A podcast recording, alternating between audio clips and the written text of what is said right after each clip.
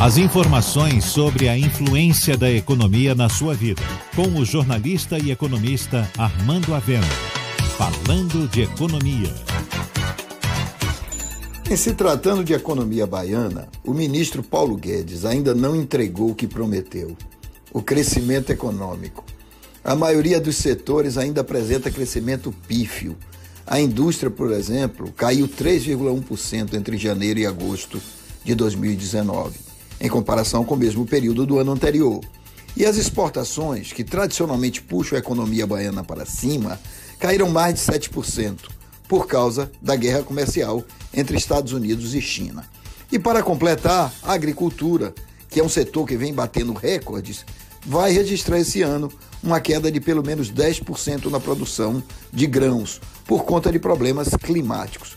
No comércio varejista, as vendas estão crescendo pouco, quase nada, e o setor continua demitindo pessoal.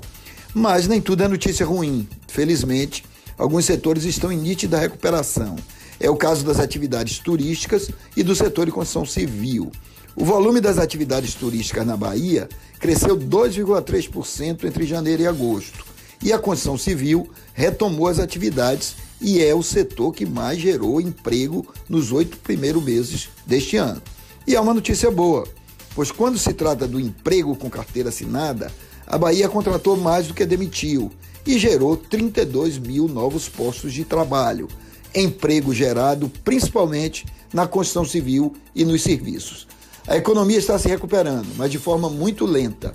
A expectativa é que os recursos do FGTS e o apelo do Natal injetem mais ânimo na economia. Mas ao que tudo indica, crescimento forte mesmo só no ano que vem. Você ouviu Falando de Economia, com o jornalista e economista Armando Avena.